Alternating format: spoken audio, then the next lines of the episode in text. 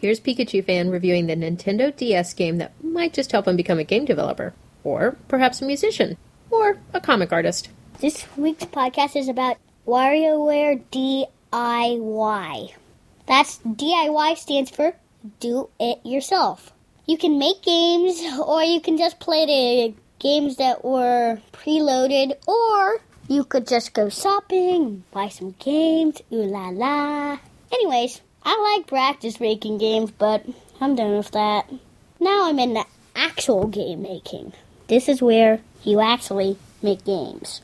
First, you try them out. Then, you that's when the magic approaches. I've only got two complete, I believe, games that are real. Each week, my dad downloads some new games.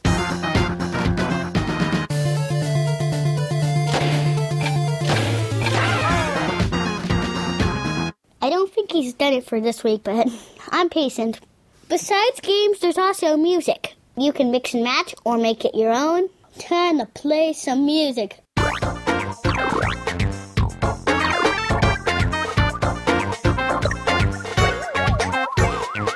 I like DIY for music, but it's too hard. Why not just put on some of the Legend of Zelda Oracle? Ah, that's better.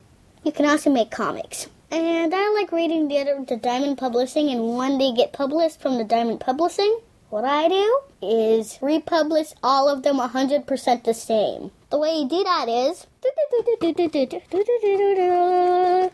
Huh? Where am I? Oh right, I'm in WarioWare DIY trying out one of Wario's new games.